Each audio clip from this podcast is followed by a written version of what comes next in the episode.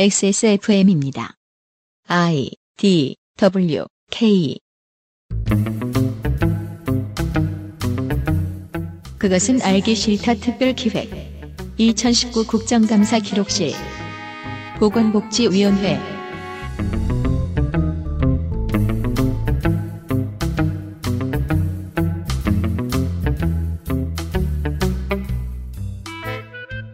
집에 집사를 고용하신 분이 얼마나 있으신지 모르겠습니다. 집사를 고용할 정도 되면 큰 집일 테니 집사는 집에 대해 알아야 할 것들이 많겠지요. 물론 고양이용 방송의 인트로는 아닐 것 같고요. TV가 잘 안 나와서 집사에게 물어보면 집사는 TV의 화면을 흘끔 본 뒤에 접시에 눈이 쌓인 모양이다. 우리 집이 계약한 업체가 오늘 회선 정비 공사를 한다고 했다. 요즘 들어 EMP 폭풍이 간간히 있다. 오늘 밤엔 지상파 다이렉트 연결로 보자 등의 분석과 해결책을 내놓아야 할 것입니다. 집주인 하나, 집사 하나면 커뮤니케이션이 간단하겠지만 집주인 5천만, 집사 100만이면 얘기가 다릅니다. 주인에게 보고하는 자리의 규모가 큰 것은 나쁘지 않겠지요. 집에는 법무장관도 있지만 다른 것도 엄청 많습니다. 엄청 많은 일들을 다룬 XSFM의 19 국정감사 기록실 보건복지위원회 시간입니다. 덕질인 간사를 소개합니다. 네, 안녕하십니까. 주인 한 명, 집사 한 명이면 배트맨이네요. 네, 덕질 간사 아닐까요? 아무튼. 네. 덕질 간사를 소개합니다. 네. 네, 안녕하세요. 유 보좌관을 소개합니다. 안녕하세요. 당신은 누구십니까? 저는 위원장입니다. 곧 시작하죠. 광고를 듣고. 내가 네. 누구냐고 안 물어봐줬으면 서운할 뻔했어. 2020학년도 서울시 교육청 특성화고 마이스터고 입학 안내. 2010학년도에 특성화고 마이스터고에 입학했으면 올해 서른이요. 2020 학년도 네. 올해 설훈 의- 의원이요? 올해 서른이요. 설훈 의원은 올해도 서른이네요. 그러니까요.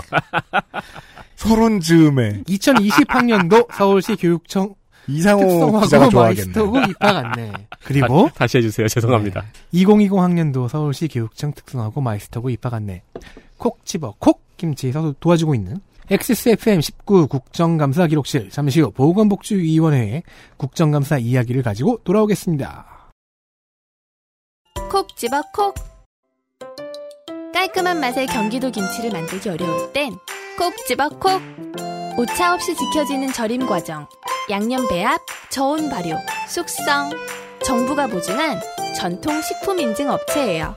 그러니까 김치가 생각날 땐 콕 집어 콕 어, 신체 노출을 가려주고 있고 또 밀림을 방지하고 있습니다.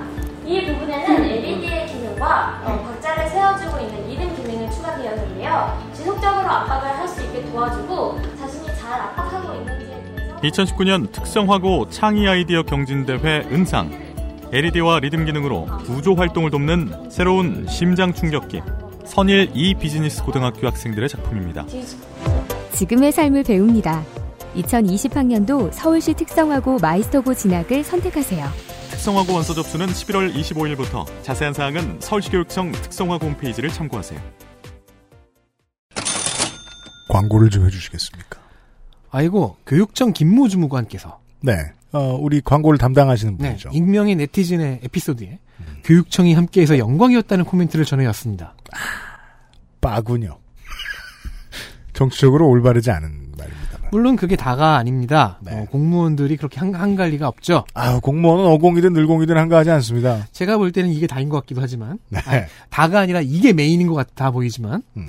자 지난주의 실수를 정정합니다. 제가 정정합니다. 아, 네. 위원장하고 저하고 잘, 예, 예.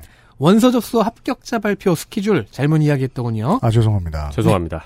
10월 21일부터 10월 24일까지 원서 접수는 마이스터고입니다. 아, 마이스터고 입시가 코앞이군요. 네. 네.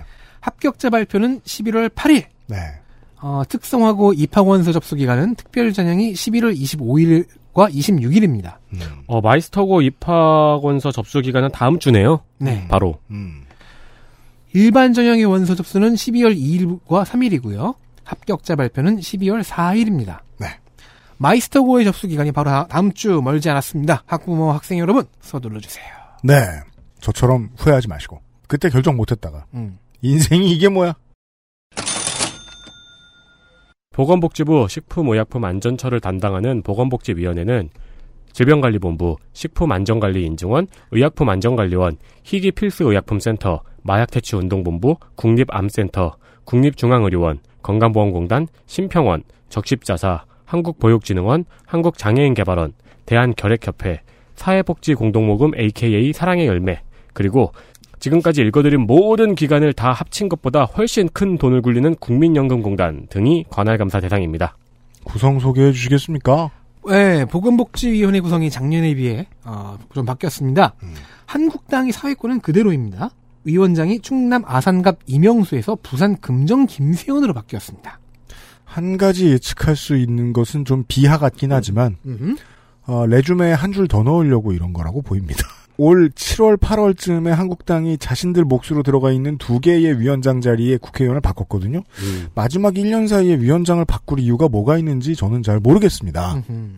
지방 의원들처럼 위원장 해봤습니다. 이거 할 사람 한말한 명이라도 더 넣으려고 하는 것 같다는 생각이 제 생각인데 자유한국당을 너무 비하, 비하하는 것이 아니기를 바랍니다. 그 뭐랄까 지역에 좀 더 힘을 실어줄 수 있을 것이라는 생각도 많이들 하고 있죠. 하지만 실제로는 뭐 더 높은 자리에 앉아서 안성맞춤 포스터나 좀 들고 있을 뿐입니다. 네. 아니에요. 위원장 힘듭니다. 네, 위원장 힘듭니다. 네, 자기 성질도 많이 죽여야 되고요. 네, 위원회 구성을 좀 알려주세요. 여당은 서울, 성북, 을, 기동민 간사 등 10명.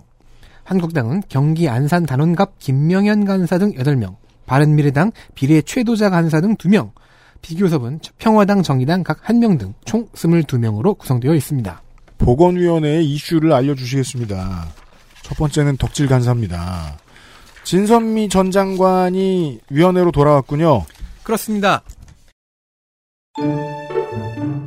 이슈 하나. 엘러간 사태와 사라진 의료 기록. 민주당 진선미, 바른미래당 최도자.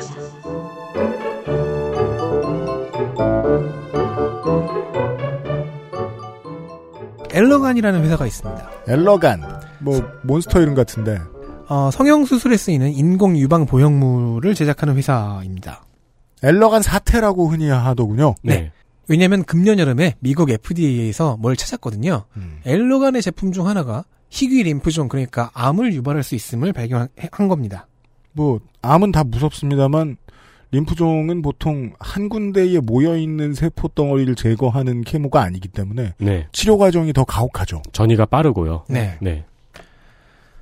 그리고 엘러간은 전량 회수에 나섰는데요. 한국 엘러간이라는 법인도 있습니다. 즉 한국에서도 판매 중입니다. 음.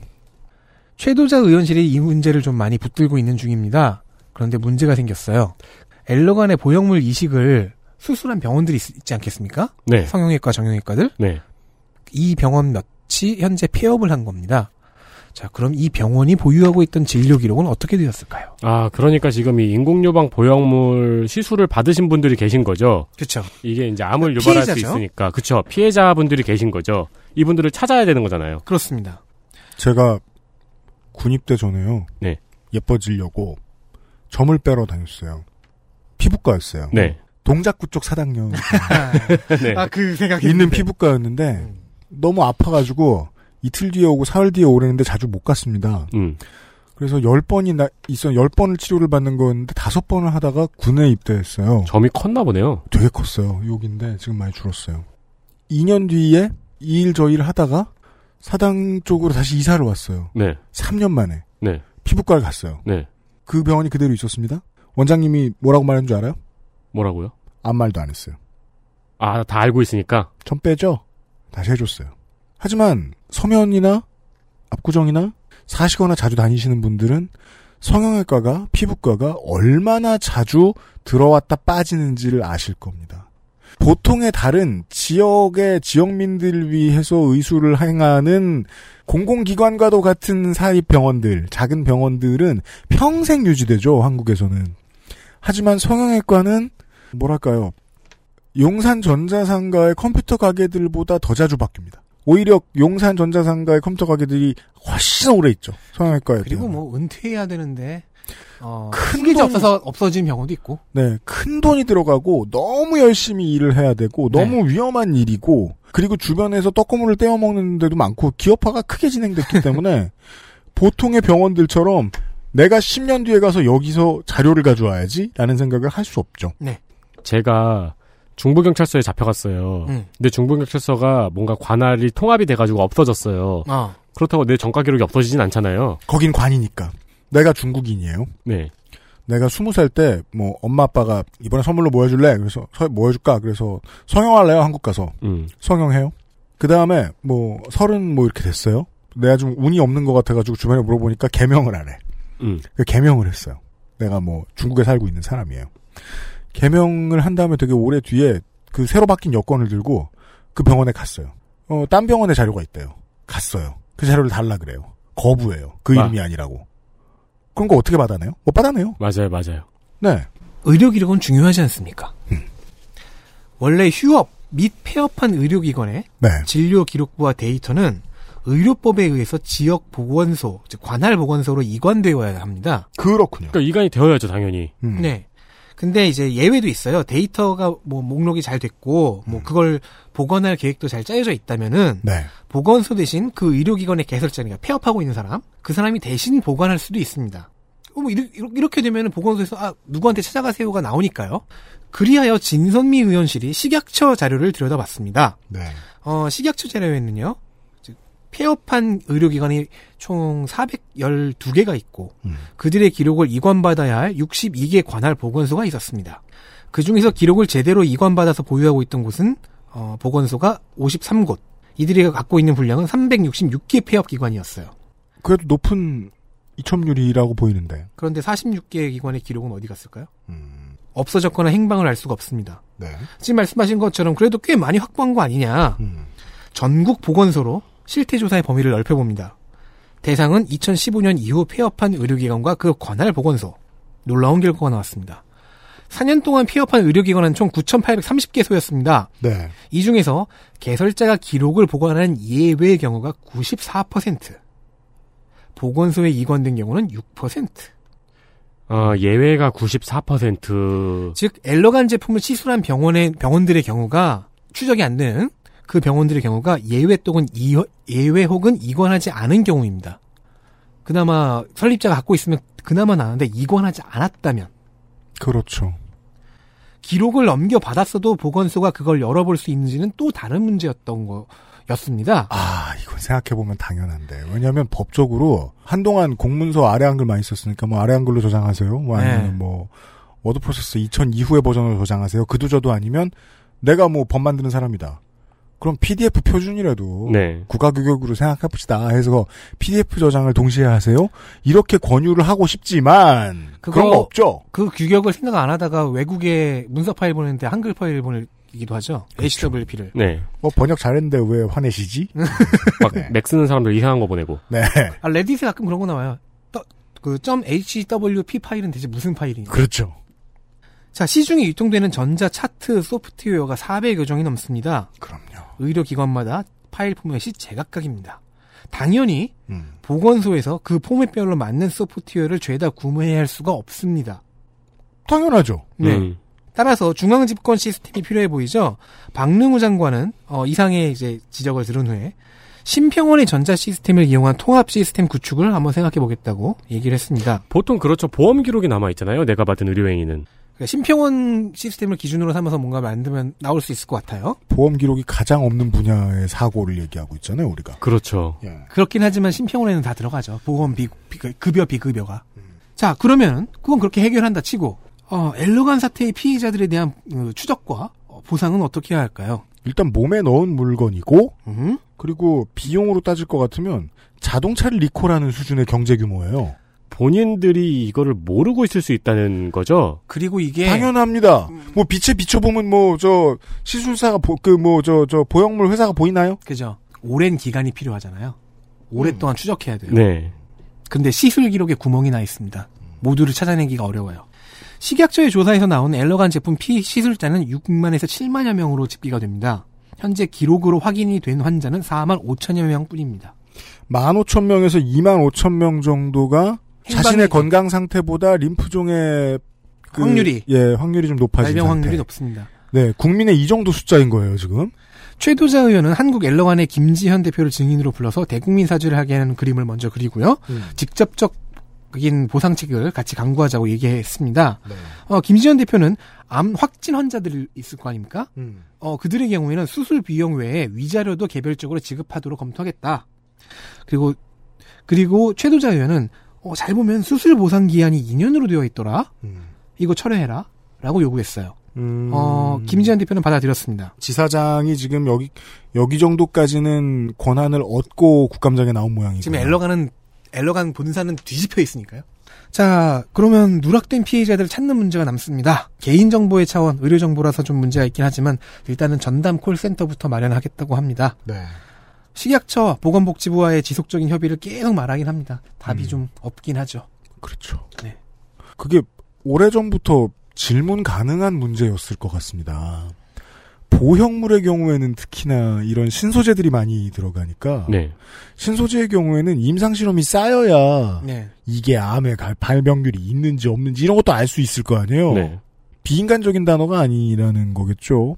리콜. 얼마든지 나올 수 있다. 그리고 음. 추적, 네. 뭐 가슴만 있을까요? 코도 있을 수 있고. 그쵸. 뭐 사실 임플란트의 경우에야 뭐 철골 구조물이 좀 많이 들어가니까 상관없을 수도 있지만 임플란트일 수도 있고. 음. 이럴 때에는 보험사 기록을 그때 가서 찾는다. 그랬을 때는 너무 늦었을 가능성이 높죠. 의료 기록에 직접 접속할 수 있어야죠. 한국은 심평원이라는 플랫폼을 써보는 게 맞는 답일 것 같다는 생각도 듭니다. 네. 네. 와, 다른 나라는 진짜 헬이겠네요. 우리나라는 그나마 국민건강보험이 워낙 잘 돼 있으니까. 제가 중국 사례를 왜 말하냐면 중국은 정말 큰일 난 것 같아요. 음, 그러게요. 요즘은 더더욱이 한국 고객보다 일본, 중국 및 다른 동아시아 국가들의 고객이 더 많단 말입니다. 한국에서 시술 받은 분들. 네. 한국에서 시술 받으면 무슨 뭐, 뭐 토종 실리콘 뭐 이런 걸로 하나요? 아니잖아요. 어느. 국적에 어느 나라에서 들어왔을지 알 수 없잖아요. 그리고 이걸 다 이걸 전부 다 저 기록을 가지고 만약에 한국이 이걸 막 10년 전부터 기록을 다 트랙백 해놨으면 이 사태에 들어와서 온 아시아가 덕을 받겠죠. 음. 그렇습니다. 그리고 더 크게 나왔던 뉴스, 사실 엘러간 사태의 문제점은 매우 큰데, 네. 매우 큰데 뭐 이렇게 보도가 안 되나 모르겠는데, 어, 그 다음 얘기도 마찬가지인 것 같아요. 그 중요성에 있어서 말이에요. 이슈 둘. 동물구충제 펜벤다졸 논란. 한국당 김승희.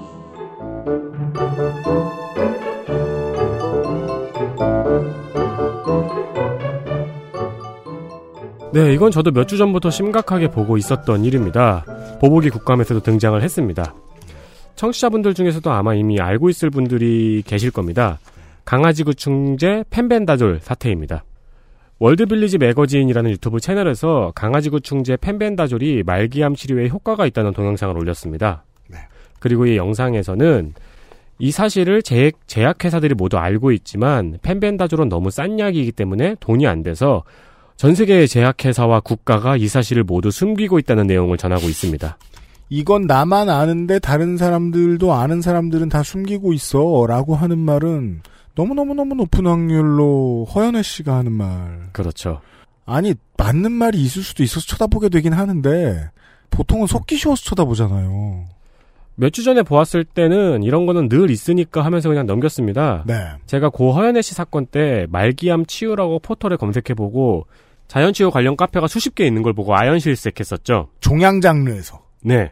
한 동물용 의약품 관계자는 이 영상 때문에 그, 이 영상을 본 사람들이 사람이 복용하면 얼마나 복용해야 하냐고 묻는 문의가 엄청나게 많이 왔다고 해요. 음. 그래서 절대로 사람이 복용하면 안 된다고 당연히 그렇게 안내를 했다고 합니다. 네. 그러자 조금 있다 다시 전화가 오더니 우리 개가 70kg인데 얼마나 먹어야 되냐고 문의하는 전화가 왔다고 하더라고요.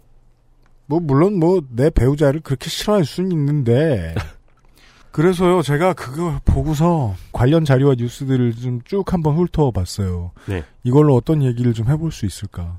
근데 사람들의 오피니언보다 더 무서운 건 검색 결과였어요. 블로그와 유튜브에는 찬양 포스팅들이 있는 것도 무서운 일인데 쇼핑을 어디서 할 수 있는가가 더 잘 나옵니다. 네. 우리 동네의 개가 그렇게 마- 그렇게 생각 안 듭니다 저는. 그리고 몇 주가 지나니까 사태가 심각해졌습니다. 이 영상의 조회수는 현재 200만이 넘어갔고요. 영상의 댓글을 보면 사태가 공포스럽습니다. 제가 가장 거짓말이길 바랬던 댓글이 있었는데요. 유방암 환자가 수술을 거부하고 펜벤다졸을 먹겠다고 적어놓은 거였습니다. 많이들 아시겠지만 유방암은 전이만 되지 않았다면 생존율이 90%가 넘습니다. 빨리 수술하면 됩니다. 네. 뭐 당연히 병원에서 그렇게 안내를 했겠고 그래서 당연히 거짓말일 거라고 생각은 합니다만 음. 고 하연애 씨의 경우에도 말기암 환자들이 허연애 씨에 기대는 경우가 많았지만 문제는 병원에서 치료를 받으면 충분히 살 수 있는 분들이 허연애 씨의 진료를 받고 사망했다는 이야기를 전해드렸죠. 네. 잘못된 정, 퍼진 잘못된 정보가 살인을 저질렀다고 밖엔 말할 수 없습니다. 그렇습니다. 암 환자가 사망할지 안 할지는 의사도 확신할 수 없습니다. 유튜브에서 이미 펜벤다조를 검색하면 결과가 또한 공포스럽습니다. 본인이 말기암 환자라고 밝히신 분이 펜벤다조를 먹으면서 자가 치유기를 올리고 있기까지 하고요. 음. 펜벤다줄이 들어간 강아지 구충대가 품절되는 사태까지 벌어지고 있습니다. 영상에서 펜벤다줄과 함께 복용하라는 CDB 오일은 국내 수입이 금지되어 있습니다. 그러나 직구를 원하는 환자들의 항의 전화가 관세청에 빗발치고 있다고 합니다. 최근에 폐암 말기인 개그맨 김철민 씨가 이 강아지 구충제 복용을 시도하겠다고 했습니다. 시각처에서 9월 23일 사람에 대한 안정성이 확인되지 않았으니 절대로 복용하지 말라고 발표했으나 추종자들은 이 역시 제약회사의 음모라고 하고 있습니다. 네. 의학 전문 언론들은 펜벤다줄이 암 치료에 효과가 있다는 연구 자료도 있으나 같은 작용을 하는 물질은 이미 수백 개가 넘으며 당연히 같은 원리의 항암제도 이미 사용되고 있다는 사실을 전하고 있습니다. 그러나 이 기사의 댓글 역시 욕만 달려 있습니다. 국정감사에서는 자유한국당의 김승희 의원이 이를 지적했는데요. 이를 지적한 기사에도 역시 비난이 달려 있습니다. 이건 뭐, 당 딱지 떼, 떼고 볼 일이죠. 그 실제로 유튜브에서 여러 의료인들이 펜벤다줄 사태에 대해서 평을 하고 있는데 매우 조심스러워요. 과감하게 아니라고 말해도 되는 상황인데 그렇게 말을 못해요. 네. 그 가치의 문제에 대해서, 그니까, 비대칭한 정보의 세계에서 비대칭하게 많은 정보를 가지고 있는 사람들이 아무 말이나 다 하면 그는 그냥 아무 말로에 지나지 않아요. 되게 뛰어난 정보를 가지고 있었다고 해도. 왜? 사람들은 이해 못할 텐데 막 떠드니까. 맞는 말이든 틀린 말이든 상관없이. 내가 무슨 메시지를 내보내든 수용한 메시지가 메시지니까. 네. 이러면 의사들도 의학 연구하는 사람들도 말 못하죠. 듣는 사람의 귀가 저렇게나 막혀 있거나 저렇게나 감정이 높아져 있는데. 그리고 지금 저는 아까 했던 제 말을 취소해야 되겠네요. 조티 펜스 씨는 이미 넘어간 것 같습니다. 어디로요? 무지개 다리? 아니요, 그 처음 썼던 글과는 이제 마- 서 있는 포지션이 많이 바뀐 것 같습니다. 신났어요? 음, 인터뷰 영상들의 지금 인터뷰를 찍히고 있으면 뭐 네. 예상 가능하죠. 그 인터뷰 영상들의 어, 자막들을 지금 번역하면서 보고 있는데 아, 음. 네, 본인이 미디어에 나서면 안 된다는 자각이 없다는 거 아니에요, 지금? 없습니다. 네. 펜벤다줄이 진짜 항암에 그렇게 알려진 것처럼 기가 막히는 효과가 있다면은 저부터도 가장 기뻐할 당사자 이해관계자 중에 하나거든요. 네. 어, 하지만 아직 아무런 검사 결과도 나오지 않았잖아요. 김승혜 의원은 시각처장에게 시각처에서는 먹지 말라고만 하고 아무 대응도 안 하고 있다고 지적을 했습니다. 현재 아무나 구입할 수 있는 펜벤다줄은 농림보수관입니다. 동물 구충제니까요. 그렇죠. 네. 시각처에서도 농림부와 함께 이 사태에 대해서 더 확실한 대응을 할 것을 주문했습니다. 네, 김승희 의원은 전직 식약처장이었으니까요. 네. 꽤 어렵네요, 이게.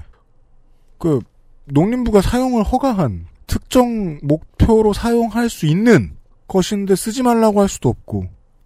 예를 들면, 정확히 저는 그런 상황 같은데, 저, 농촌의 어르신들이 같이 요리할 때 농약 잘못 넣은 거 같이 드셨다가 큰일 나는 상황. 음, 네네. 농약을 유통 못하게 할 수는 없어요. 네. 그렇죠.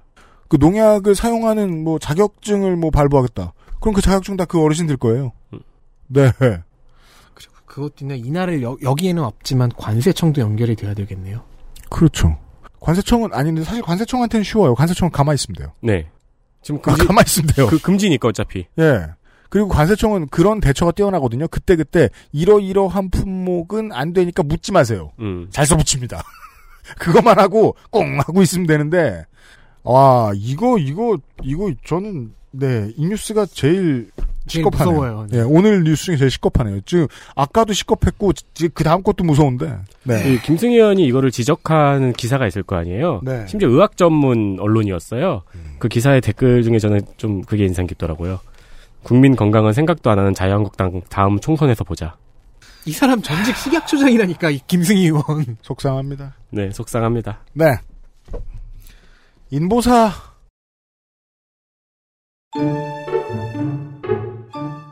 이슈 셋. 인보사 K주 후속편도 나올 것. 바른미래당 장장숙, 정의당 윤수하, 민주당 정춘숙.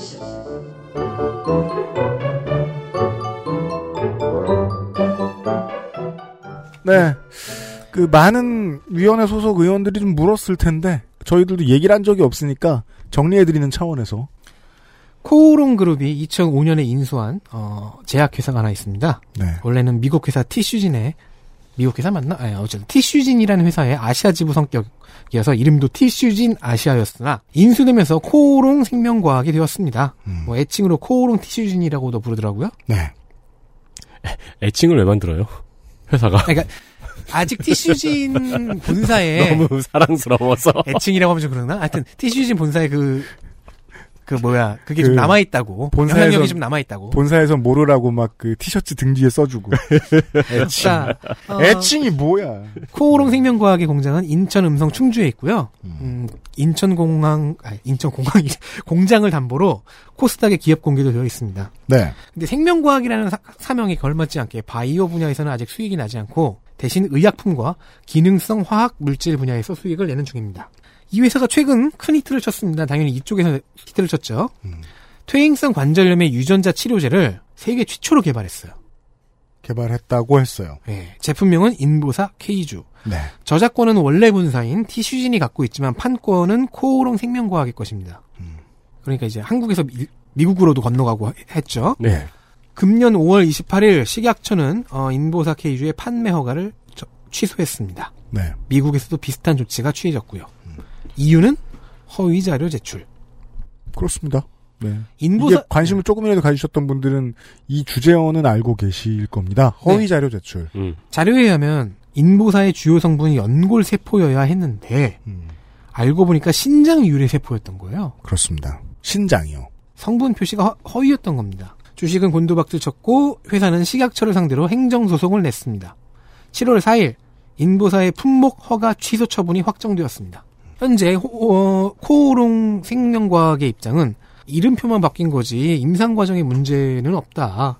그 세포주가 바뀐 것도 우리는 뒤늦게 알았고 회사의 명운을 걸고 네. 모든 투약 환자를, 환자들을 관리하겠다. 미국에서의 판매는 뭐 FDA가 알아서 할 거니까 신경 쓰지 마라. 네. 였습니다.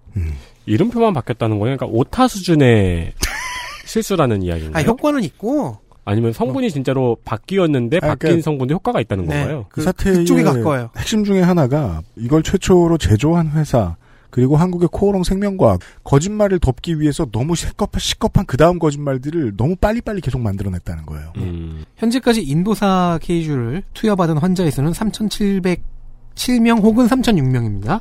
향후 15년 동안의 추적 관찰을 받을 예정이고 모든 검진 비용은 코오롱 생명과학이 내겠다고 합니다. 뭐 그래도 당연히 국정감사에 불려 나와야죠. 보건복지가 이날 불렀던 증인이 8명인데요. 네.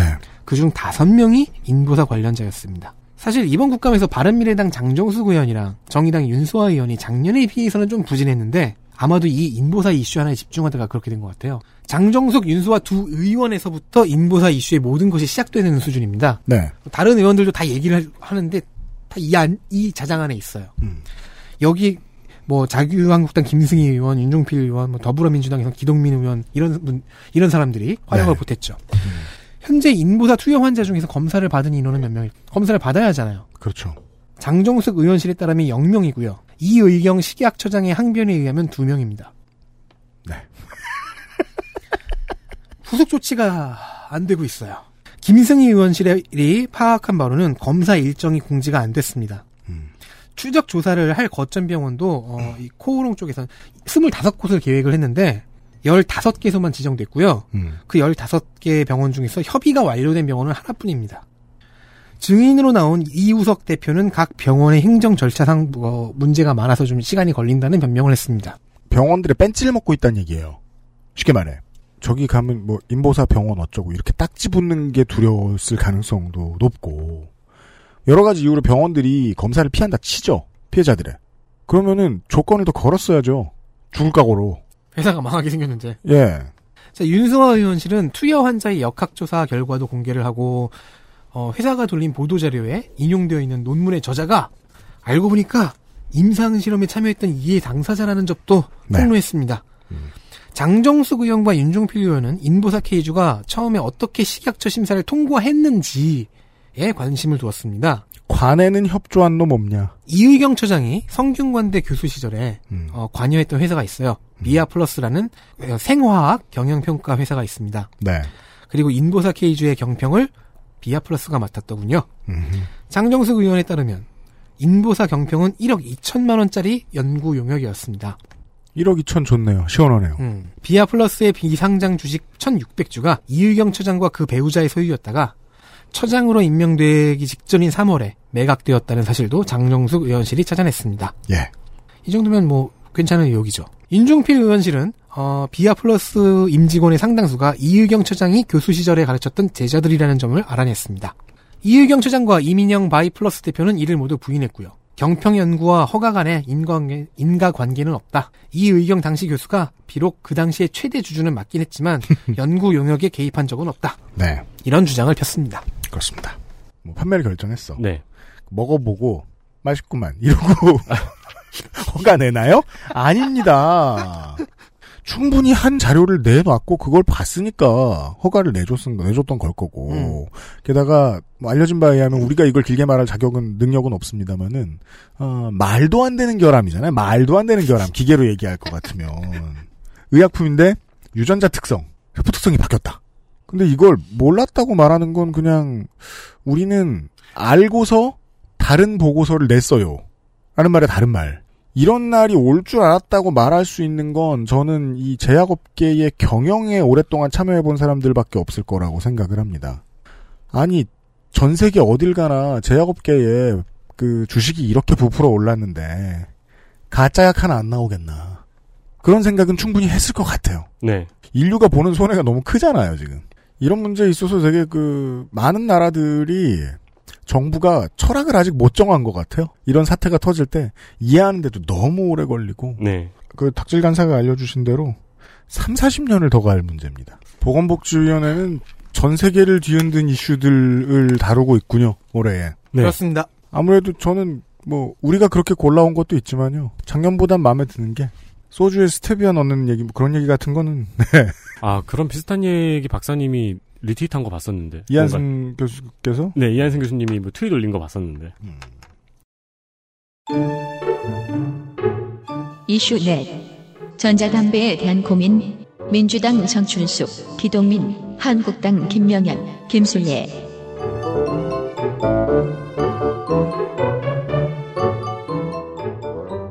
전자담배의 짧은 역사를 보면은 유행이 처음에 액상형 전자담배에서 아이코스와 같은 관련형 전자담배, 그리고 지금은 다시 편의점에서 파는 액상형 전자담배로 바뀌고 있습니다. 네.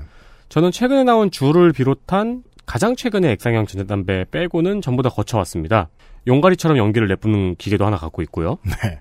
그러나 오랫동안 답답한 게 바로 이 전자담배가 그래서 피워도 괜찮은 건가 하는 의문입니다. 음. 시원한 시원한 실험 결과가 나오지 않았으니까 네. 어, 이 이용자들이 모두 의구심을 지금 다 가지고 있지요. 그렇습니다.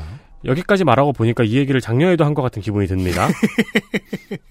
최근 미국에서는 액상형 전자담배로 인한 폐질환으로 8명이 사망하고 530여 명이 질환을 얻었다는 발표가 있었습니다. 예. 연초로 인해서 매년 죽는 사람의 100분의 1도 안 되는 수치이지만 미국 FDA는 이 원인 인과관계가 밝혀질 때까지 액상형 전자담배의 판매를 금지하겠다고 밝혔고 그렇죠. 트럼프 대통령도 이를 언급했습니다. 또 많이 나왔던 제가 알기로는 한국의 이제 베이퍼들에는 잘 첨가되지 않는 THC, 네. 예, 마리아나 관련 성분 이 주인공으로 많이 등장했죠. 미국 전자담배 시장의 1위가 바로 쥴입니다. 우리나라에도 수입이 되어서 판매하고 있습니다. 한국도 막 줄 서왔습니다 첫날에. 맞습니다. 네. 어, 그래서 쥴랩스 코리아의 대표도 국정감사장에 불려 나왔습니다. 어, 쥴랩스 코리아는 이 질병이 발생한 환자는 전자담배에 대마초 성분인 THC를 섞어 피웠다고 주장하고 음, 당사 제품에는 화학 성분이 이 THC가 전혀 사용되지 않았다고 답변한 바 있습니다.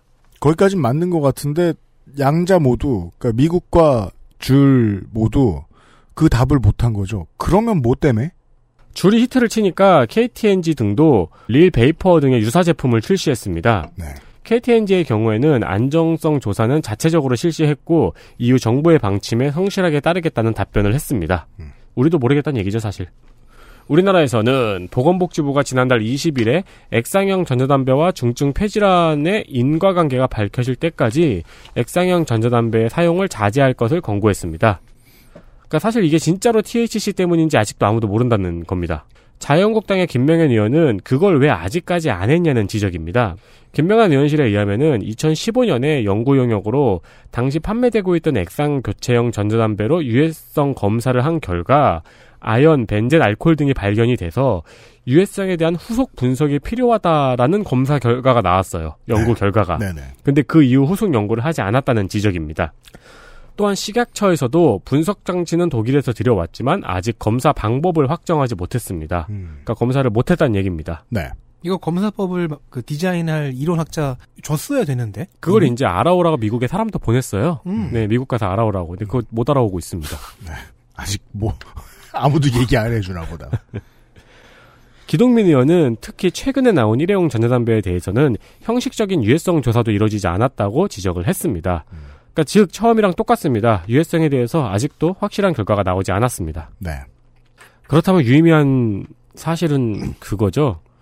어, 이 전자담배 기업들이 주는 정치 자금보다 미국에서 담배 기업이 주는 정치 자금이 아직도 크다. 네.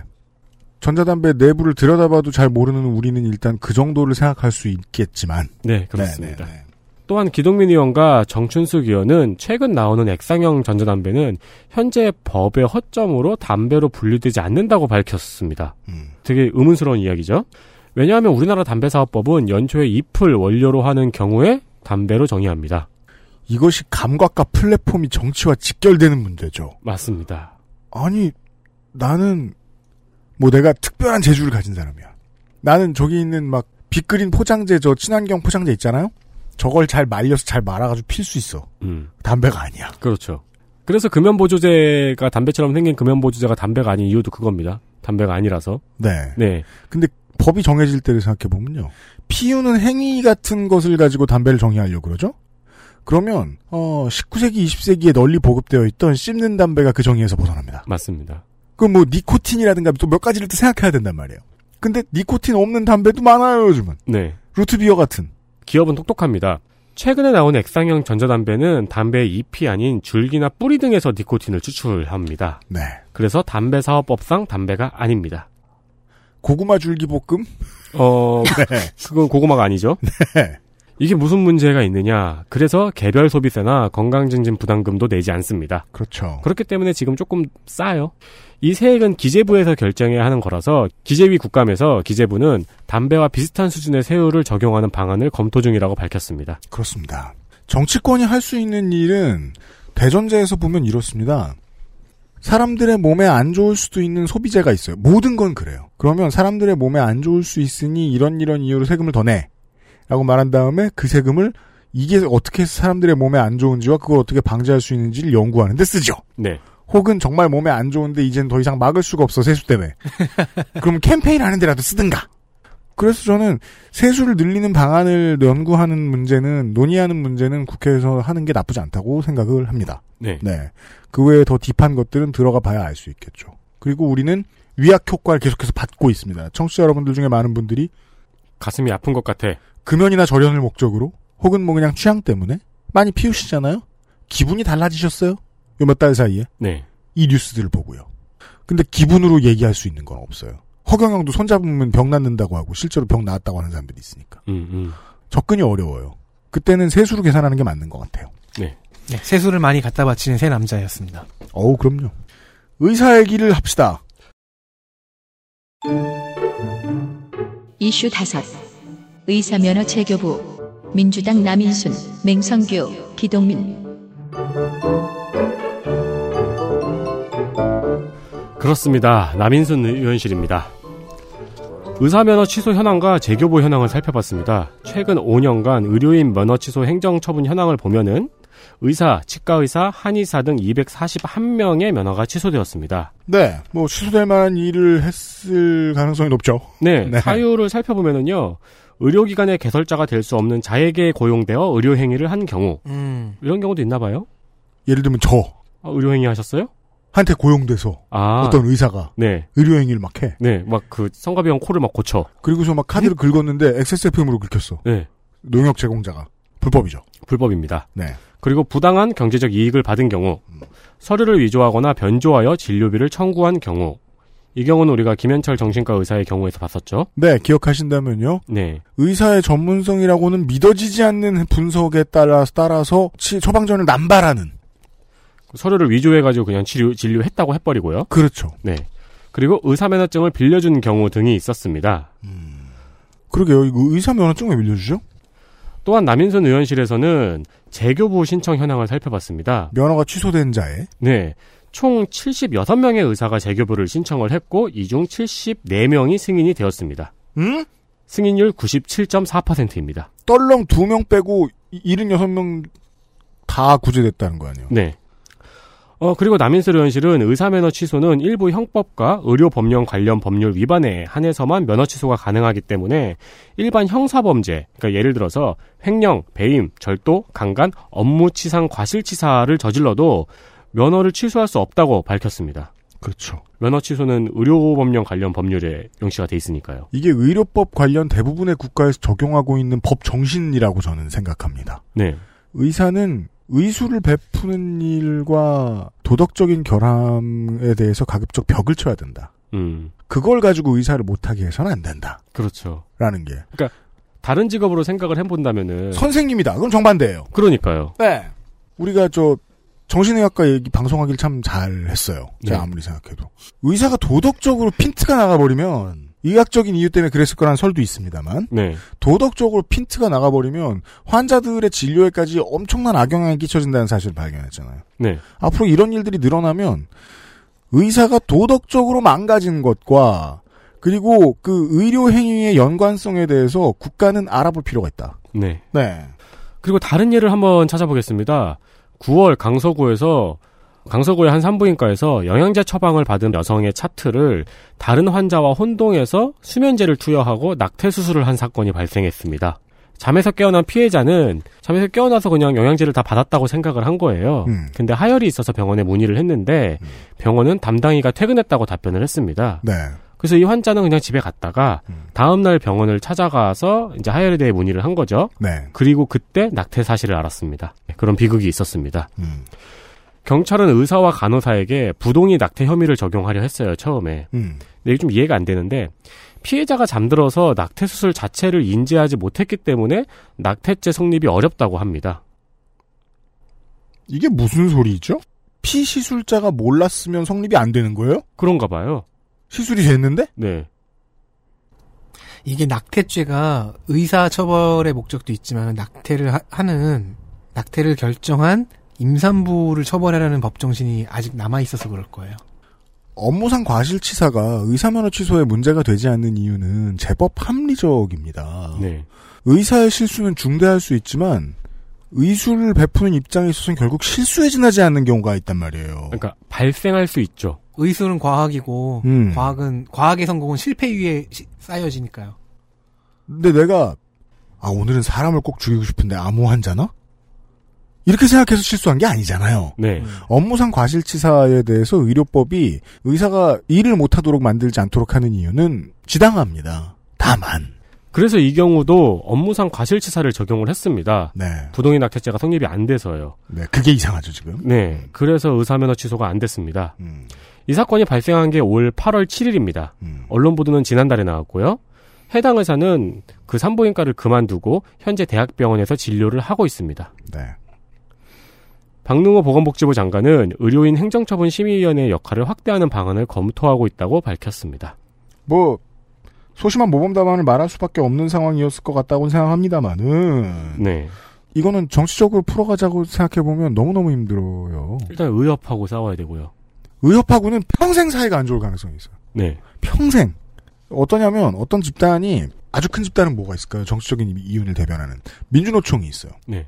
노사정의에 자꾸 안 들어가요. 음. 그럴 만한 이유가 있다고 자꾸 말하면서 감정에 쌓인 골이 깊을 거예요. 그럼에도 불구하고 주고 받습니다. 네. 계속해서 여당을 찾아가기도 하고 야당에서 연락하기도 하고 아 우리가 한국노총한테만 이렇게 해드리는 게 아니고 저 민주한방 쪽에도 해드릴게요. 그러면서 주고 받아요.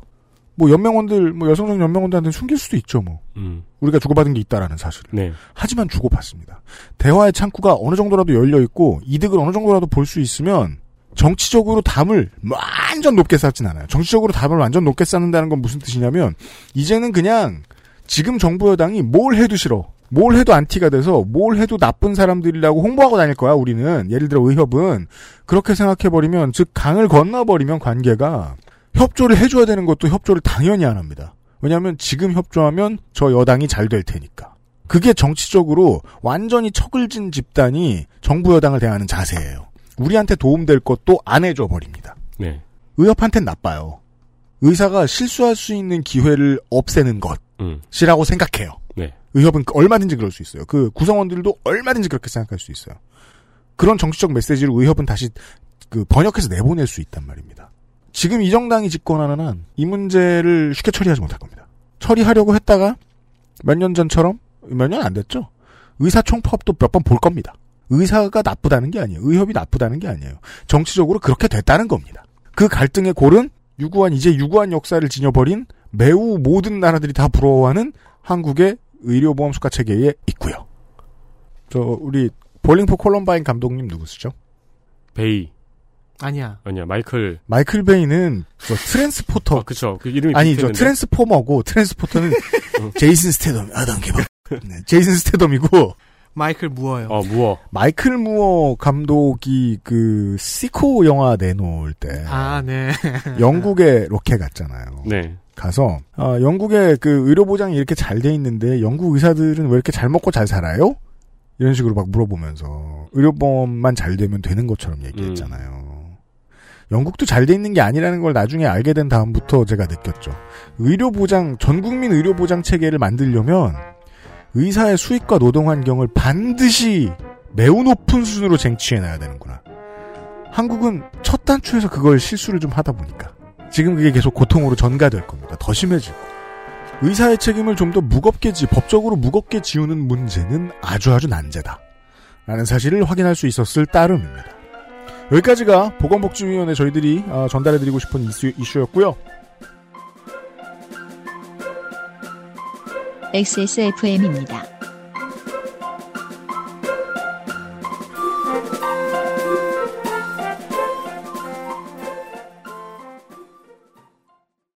콕 집어 콕. 식구가 많아도 나 혼자 살아도 김치는 콕 집어 콕. 시원한 백김치, 감칠맛의 갓김치, 아삭한 총각김치. 무게도 포장도 원하는 만큼 다양해요. 그러니까 김치가 생각날 땐 콕 집어 콕. 취업 연계 장려금에 내일 채용 공제를 겹쳐 내가 낸 돈의 3배로 목돈 마련. 특성화고와 마이스터고 학생들은 삶을 먼저 준비합니다. 지금의 삶을 배웁니다. 2020학년도 서울시 특성화고 마이스터고 진학을 선택하세요. 특성화고 원서 접수는 11월 25일부터. 자세한 사항은 서울시 교육청 특성화고 홈페이지를 참고하세요.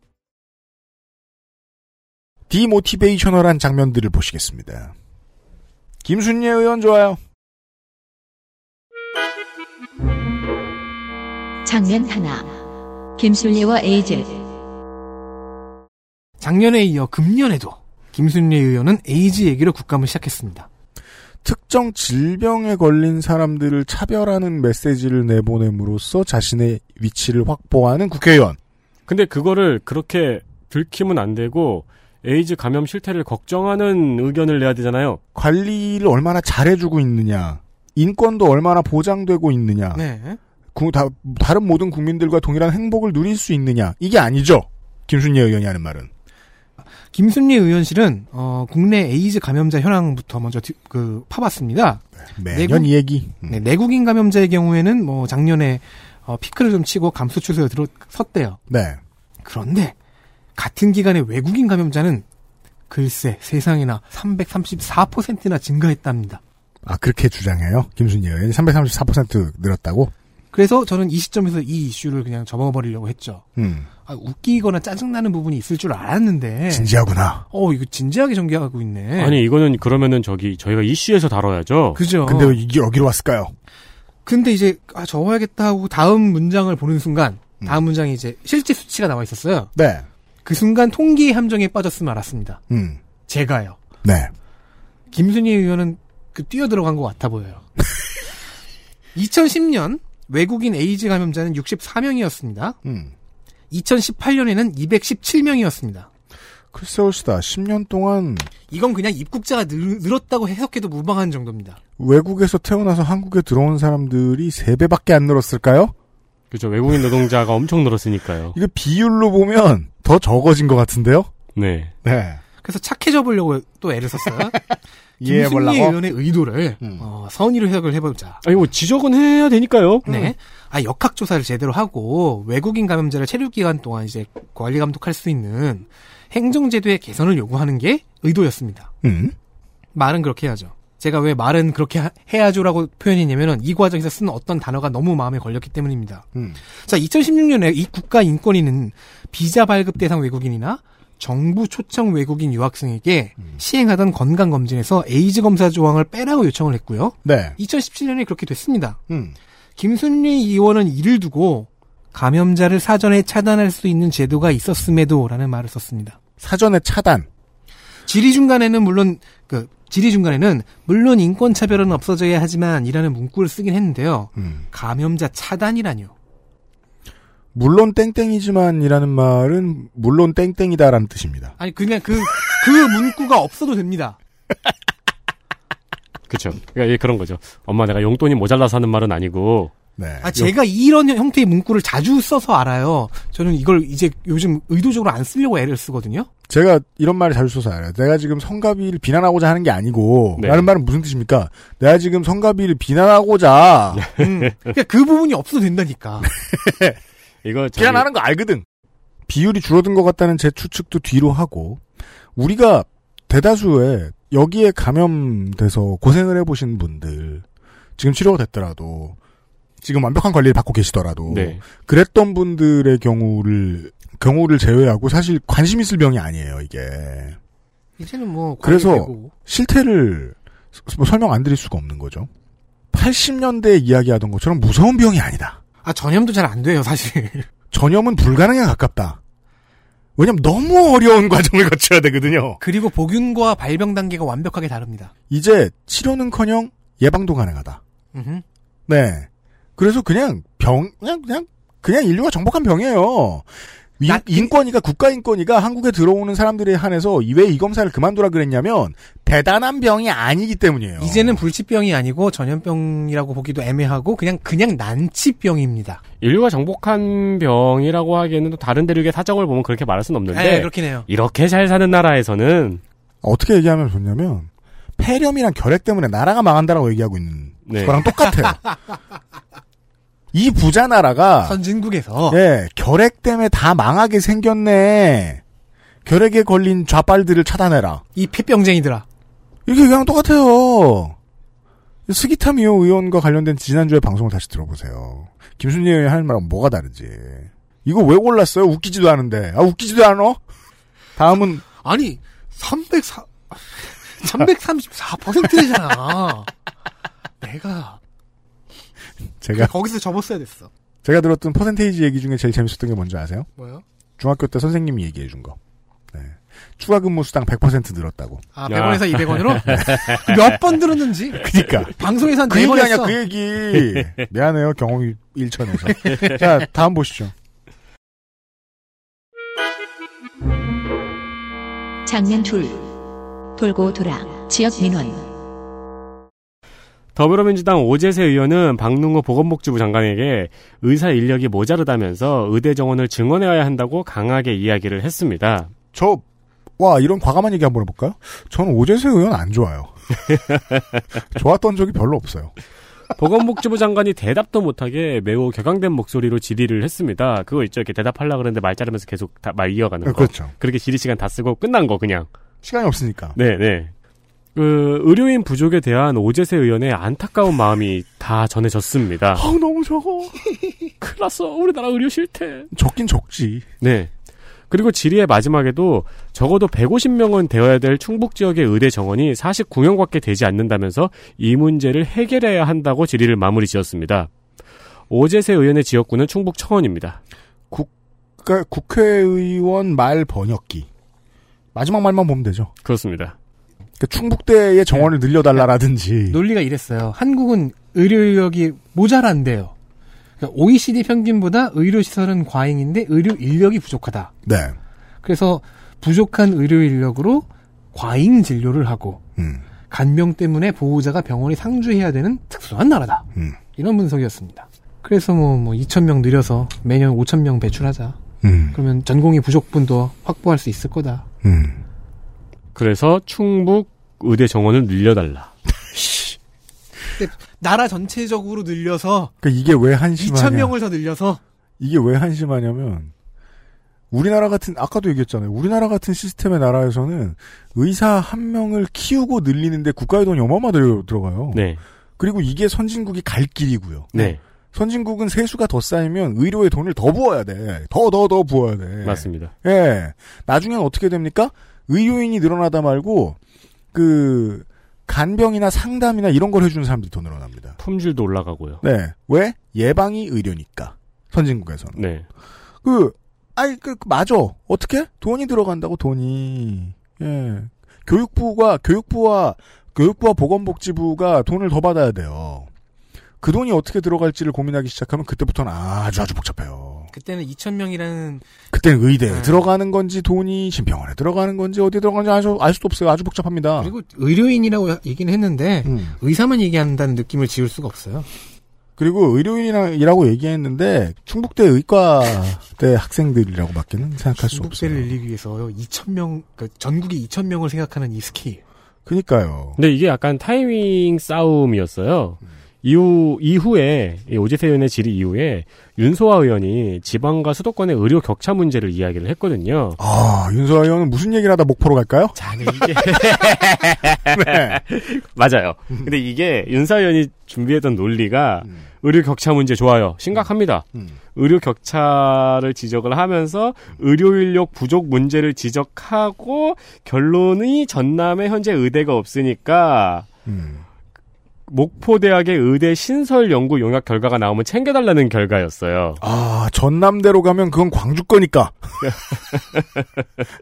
전남으로 와야 되는데 목포에 마침 대학이 있습니다. 국가대학을 목포에 신설, 대학이 없겠냐? 신설해야 됩니다. 네. 근데 이게 이제 요 논리가 이렇게 딱 짜가지고 왔는데 네. 앞에 오재세 의원이 먼저 바람에 훨씬 더 큰 스케일로 같은 노래를 반복하게 네. 되었다. OECD까지 끌고 와서 그리고 부러웠겠죠. 청원이면 충주 근처, 청주 근처니까 그냥 충북 해달라고 말하면 돼. 근데 목포에서는 목포로 전남에 해주세요. 그럼 광주에 해줄까봐. 그래서 저는 이걸 이렇게 보다가 중간에 의료 인력 부족 문제를 지적하는 단계에서 눈치를 챘어요. 저는 이게 아까 봤던 논리. 전 진짜 이해해요. 진짜로. 물론 뭐 윤소아 의원이야 오재세 의원에 비하면은 이번 회기에서는 훨씬 스타였죠. 네. 많이 떴죠. 네. 근데 그렇다 그래도 미디어가 목마르지 않은 국회의원이란 한국에 없, 한국 땅에 없단 말입니다. 네. 아, 한국 당이 한국 아니라 땅에 한- 네. 없어요. 조선 팔도에 없어요. 근데 이 사람들이 자기가 가지고 있는 신념 같은 걸 사람들에게 구경시켜 줄 날이 없다고요. 마음 편하게. 음. 국감밖에 없어요. 국감 때 자기 동네 이름 한 번은 불러야 돼요. 한 번은 불러야 된다고. 왜냐면 지역신문에 나야죠. 네. 국감 했는데. 그 마음인 건 알아요. 그래서 이렇게 보셔야 됩니다. 청취자 여러분. 이거 passive skill로 보셔야 됩니다. 아무짝에도 쓸모없지만 그는 해야 돼요. 네. Counter-Strike의 점프 키. 처음에 map이 열렸어요. 내가 서 있어요. 가장 먼저 하는 게 뭡니까? 점프죠. 네. 의미 없는 동작. 그거 하게 두세요. 아, World of Warcraft에서 dungeon 들어갈 때 하는 점프. 제가 이 말씀을 꼭 드리고 싶었어요. 싫어하지 마시고, 음. 아, 그냥 점프 뛰, 점프 누르고 있네. 그냥 점프 누르고, 점프 누르고 있네. 그러고서 다음 장을 보세요. 보지 마세요. 작년 국정감사 국방위에서 저희가 전해드렸던 이야기 중에 하나인데 황영철 의원 있잖아요. 네. 뭐 강원 도에 다섯 곳. 어, 어디죠? 뭐 이렇게. 다섯 곳. 아무튼 한국에서 제일 넓은 지역구. 뭐, 뭐 네. 네버랜드 같은. 네. 예. 네버랜드. 근데 이제 국방이 광야란 평야. 예, 뭔가 이렇게 막 그 야, 임마. 강원도에 평야가 있어. 예, 그런 느낌이라고요. 너무 네. 넓어서. 황영철 국 같은 느낌의. 아닙니다. 음. 네. 거기 위수 지역 문제가 이제 국방위에서 문제가 됐을 때 이제 위수 지역 대표 정치인이죠. 네. 네. 풀어야 되지 않느냐라는 문제가 됐을 때 황영실 의원이 그 자리에 앉아 있었는데 그때는 별 말을 안 했어요. 음. 근데 그 바로 다음 날 지역 신문하고 인터뷰하면서 결단코 막아내겠다는 인터뷰를 했잖아요. 네. 네. 근데 국감장에서는 아무 말도 안 했거든요. 안 막아낼 거예요. 못 막아낼 거고요. 네. 네. 그러니까 이제 황영실 의원이 국감장에서는 그거에 대한 반박을 못 했지만 어쨌든 지역신문에는 또 반대하는 표현의 기사가 나가야 되니까요. 그렇죠. 지역신문에 우리 지역을 위해서 뭘 하겠다는 얘기도 나가야 되고. 그렇죠. 네. 그냥 신경 끄시라. 이렇게 생각하시면 되겠습니다. 아, 보건복지위원회 엘리트 플레이어들을 선정하면서 이런 기가 세하는 케이스들 말고 마무리 짓겠습니다. 이번 시간. 보건복지위원회 엘리트 플레이어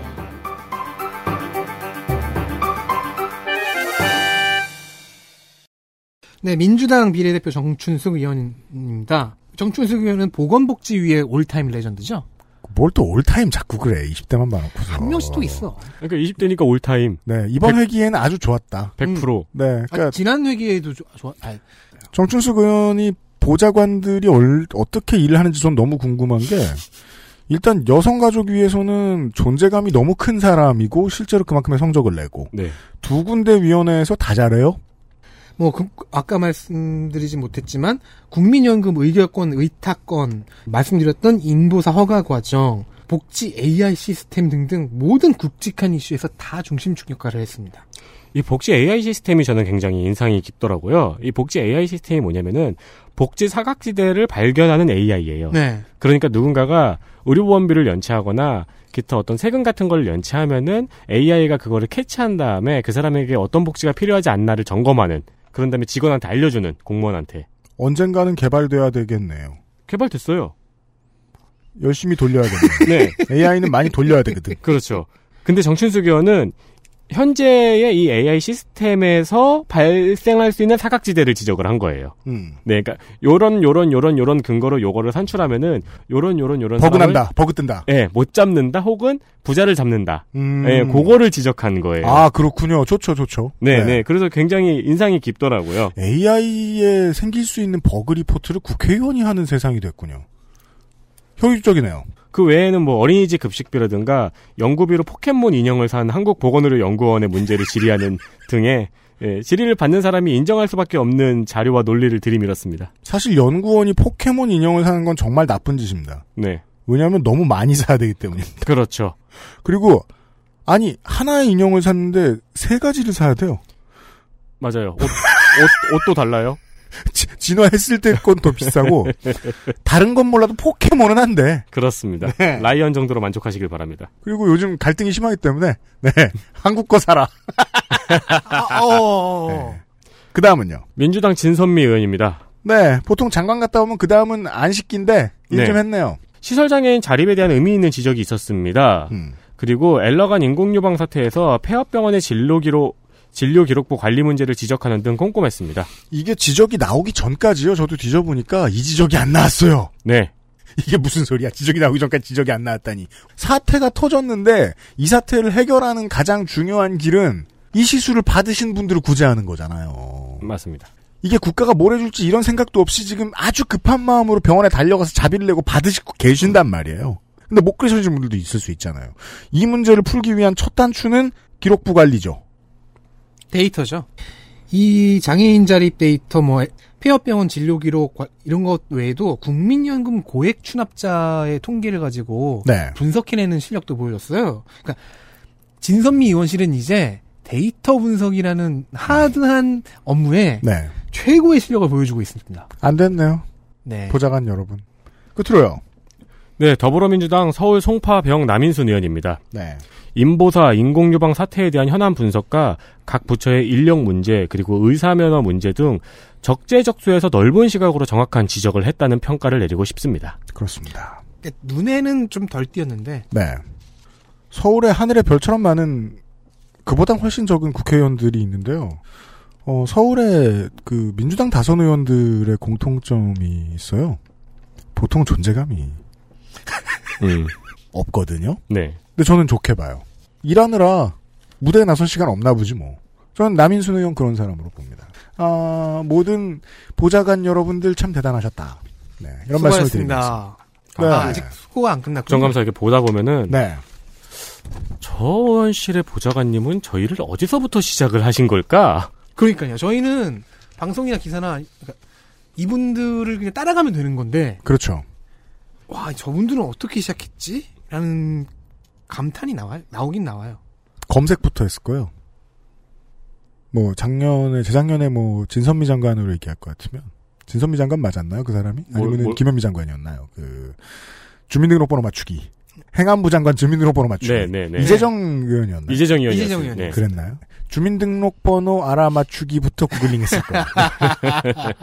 얼마나 싫은지 모르겠어요, 일이. 네, 보좌관 하시면 안 됩니다, 청취자 여러분. 이거 듣고 계신. 보좌관이시면 뭐, 뭐잘 됐고요. 쌤, 쌤통이고요. 나쁜 사람아. 네. 저희도 보좌관 출신 패널에 한분 계시잖아요. 누구? 조성조 소장님이요. 아, 그렇구나. 그 오래 안 했잖아. 빨리 그렇죠. 벗어났잖아. 예. 보건복지위원회 시간이었습니다. 네. 위원장님과 덕질 간사님이 모두 수고가 많으셨습니다. 저희들은 내일 이 시간에 국토교통위부터 다시 스타트 끊겠습니다.